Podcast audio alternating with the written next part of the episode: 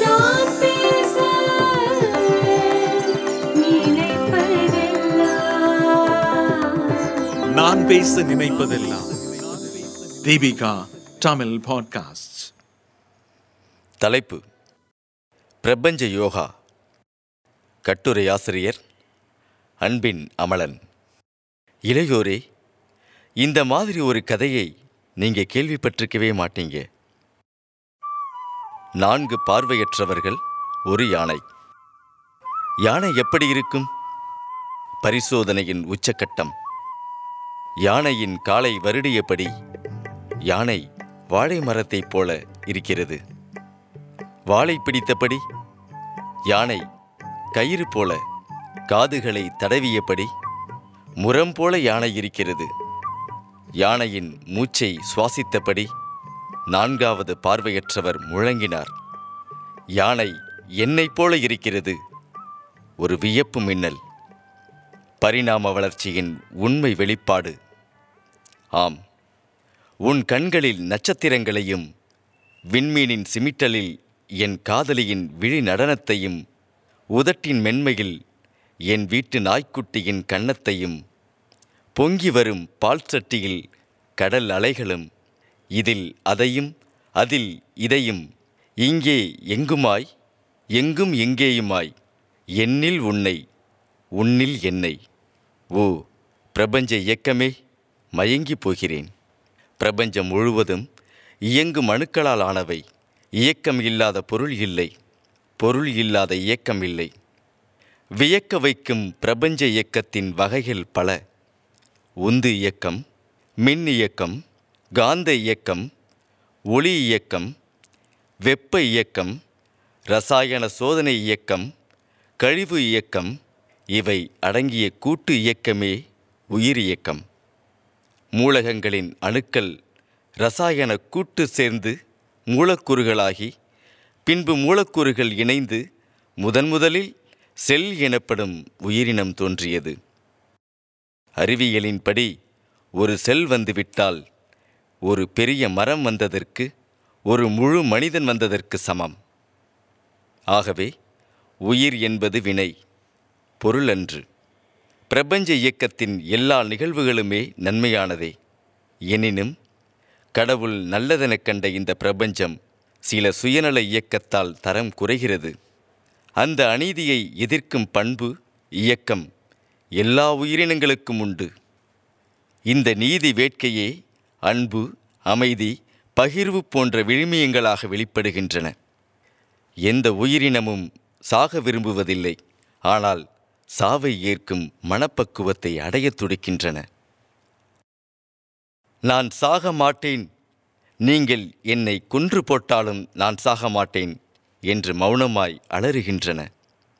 இந்த சுயநல அநீதியை எதிர்க்கும் இயக்கமே செயல்நெறி யோகா பிரபஞ்ச யோகா. நீண்டு உயர்ந்து கம்பீரமாய் பறந்து விரிந்து நிழல் தந்து கொண்டிருந்த அந்த ஆலமரம். மருதுவுக்கு வீடு மனைவி கண்ணாத்தாவுக்கு புகுந்த வீடு. வரவேற்பறை கருங்கல் நாற்காலி விழுதுகளுக்கிடையே பிணைந்து கிடந்த கயிற்றுக்கட்டில் கிளைகளை இணைந்து வேயப்பட்ட தென்னங்கீற்று மேற்கூரை. குடிசையை தாங்கும் விழுதுகள். தரையில் தவழ்ந்து கொண்டிருந்த வேர்களுக்கிடையே மண் அடுப்பு இரண்டு விழுதுகளை இணைத்து கட்டப்பட்ட கொடியில் துவைத்து உலரப்போட்ட துணிகள். மரத்துக்கு அருகில் சலசலக்கும் வரப்பு தண்ணீர். பெருக்கத்து வேண்டும் பணிதலாய் தரைமேல் பூசணிக்காய்கள் மல்லிகை செடியினின்று வாசம். பார்க்கிற திசையெல்லாம் பசுமை. தூரத்தில் தெரியும் மலைத்தொடர்கள். அந்த மரத்துக்கும் குடிசைக்கும் காவலாய் மணி. அடிக்கடி தனது எல்லை அடையாளத்தை ஈரப்படுத்திக் கொண்டிருந்தது. மணி குறைக்கும்போது கிளைகளில் இருந்த பறவைகளும் பல்வகை ஒளி எழுப்பின. ஒரு பிரபஞ்ச கூட்டு குடும்பம் போல கதிரவனின் ஒழுக்கீற்றுகள் மரக்கிளைகளை ஊடுருவ முயன்று கொண்டிருந்தன. கம்பங்கூளை குடித்து கொண்டிருந்த மருதுவுக்கு தூரத்தில் யாரோ வருவது போல இருந்தது. மணி குறைக்க ஆரம்பித்தான். பறவைகளின் வழக்கமான அணுப்பல்லவி தள்ளாடியபடியே வந்தான் மகன் செல்வா. மதுவாடை மல்லிகை வாசனையை துரத்தியது. எனக்கு இந்த இரண்டு ஏக்கர் நிலத்தை எழுதி வை. முடிவுரையை முன்னுரையாக ஒழித்தது வார்த்தைகள் வரிசை மாறின. சந்தைக்கு போய் திரும்பிய கண்ணாத்தா வெடித்தாள். எலே செல்வா என்னதான் நினச்சிக்கிட்டு இருக்க நீ? ஊருக்குள்ளே இருக்கிற மச்சி வீட்டை தான் உன் பெயரில் எழுதி வச்சாச்சுல்ல அப்புறம் என்ன? ஒன்றும் பேசாமல் பசுமாட்டுக்கு புல்லறுக்க கிளம்பிய மருது தயங்கி நின்றார். பிறகு மகன் முகத்தை பார்க்காமலே சத்தமாக அந்த பெரிய வீட்டையும் எங்களுக்கு தெரியாமல் வித்துட்ட? இப்படி நீ குடிச்சிட்டு அழிக்கிறதுக்கா இந்த நிலத்தை நான் சம்பாதிச்சு வச்சிருக்கேன். அக்காவுக்கு மட்டும் இருபது பவுன் நகை போட்டு கல்யாணம் முடிச்சு வச்சிங்க? வார்த்தையில் கனல். ஆமாண்டா. உனக்கு எவ கழுத்தை நீட்டு வா? குடிகாரா. உன்னால் நாங்கள் படுற வேதனை. தேம்ப ஆரம்பித்தாள். இடுப்பில் சொருகி வச்சிருந்த மதுப்புட்டியை வெளியில் எடுத்தான். அப்படியே மதுவை வாயில் ஊற்றியவன் குடிவெறியில் கத்த ஆரம்பித்தான். இந்த நிலம் எனக்கு வேணும். இல்லாட்டி இந்த குடிசையோடு சேர்த்து உங்க ரெண்டு பேரையும் எரிச்சிடுவேன். மிரட்டினாள் போதையின் உக்கிரம் உச்சத்தை தொட்டது. ஏங்க? பயத்தோடு மருதுவை அழைத்தாள். செல்வா தள்ளாடியவாறே கட்டிலுக்கு அடியில் இருந்த கோடாலியை எடுத்தான். குடிசையை தாங்கிக் கொண்டிருந்த ஆலமர விழுதுகளை வெட்டத் தொடங்கினான் வெட்டும் சத்தத்தை கேட்ட பறவைகள் வித்தியாசமாய் கத்தின. மணி. குரல் கொடுத்து அழைத்தார் மருது. புரிந்து கொண்ட மணி செல்வாவை சுற்றி சுற்றி கோபத்துடன் குறைக்க ஆரம்பித்தது. சி மணியை நோக்கி கோடாலியை ஓங்கினான். பறவைகளின் அலறல் மணியின் ஆக்ரோஷம். செல்வா பின்வாங்கி ஓடத் தொடங்கினான். மணி துரத்தியது. கோடாலியை தூக்கி எறிந்தபடியே இப்பவே போறேன். அக்காவை பற்றின ரகசியத்தை மாமாவிடம் சொல்ல போகிறேன் நிலத்தை என் பேரில் எழுதி வைங்க இல்லைனா உங்கள் மக வாழ்க்கையை கெடுப்பேன். குடிவெறியில் உறவுகளின் அர்த்தங்கள் மங்கத் தொடங்கின. அதிர்ந்தார் மருது. அரண்டாள் கண்ணாத்தா. இரவு மணி ஒன்று. பேரமைதி.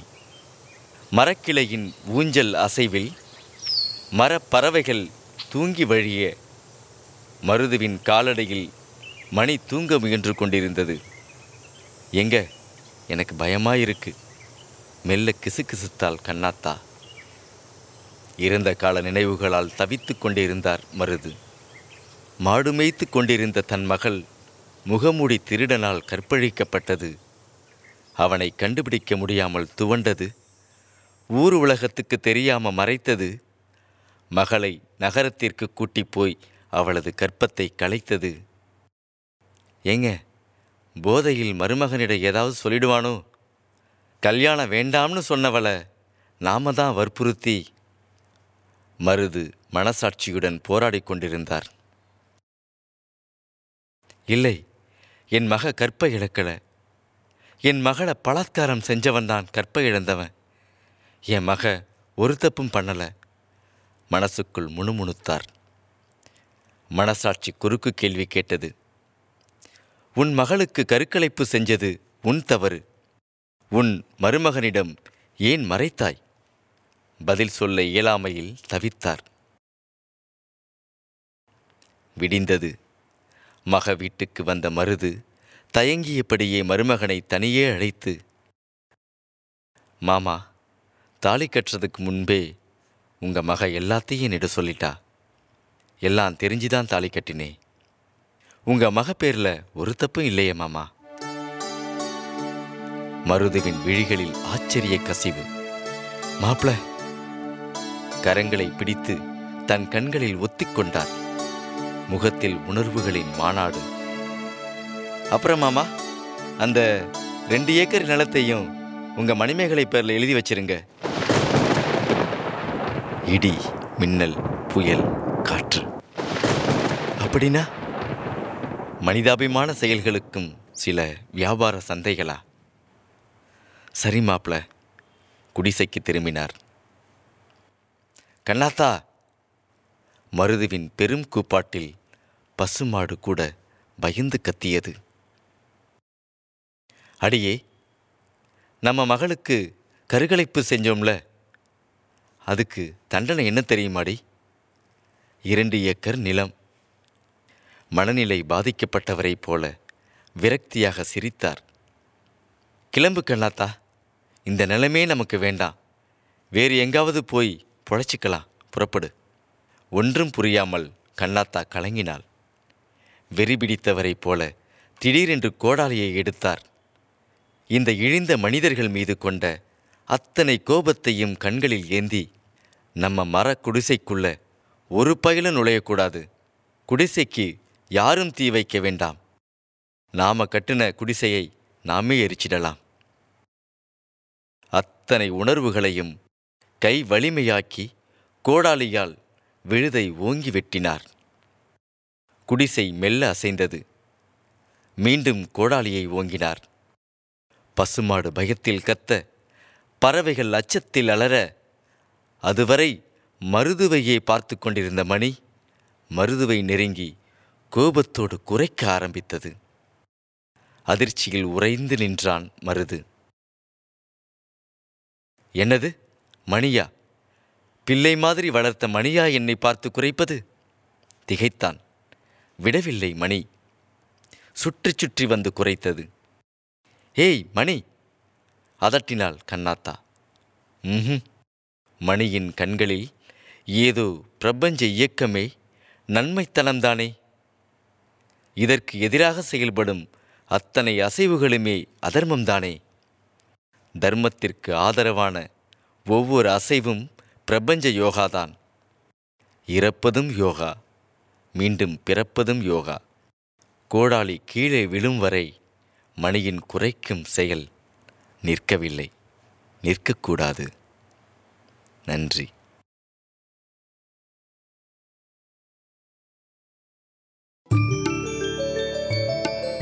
நீங்கள் கேட்ட இந்த அலையொளி அரும்பு மாத இதழில் வெளிவந்த கட்டுரையிலிருந்து எடுக்கப்பட்டது. வாங்கி படிப்பீர் அரும்பு மாத இதழ். இந்த வலையொலியை தயாரித்து வழங்குவது தீபிகா ஊடக மையம். இணைந்து வழங்குவோர் அரும்பு மாத இதழ் மற்றும் தொன்பொஸ்கோ கல்லூரி சென்னை. குரல் வடிவம் ஆபிரகாம். ஒளி வடிவமைப்பு வின்ஸ்டன். மீண்டும் மீண்டும் கேட்கத் தூண்டும். நான் பேச நினைப்பதெல்லாம் தீபிகா தமிழ் பாட்காஸ்ட். வாரம் இருமுறை சந்திப்போம். சிந்திக்க.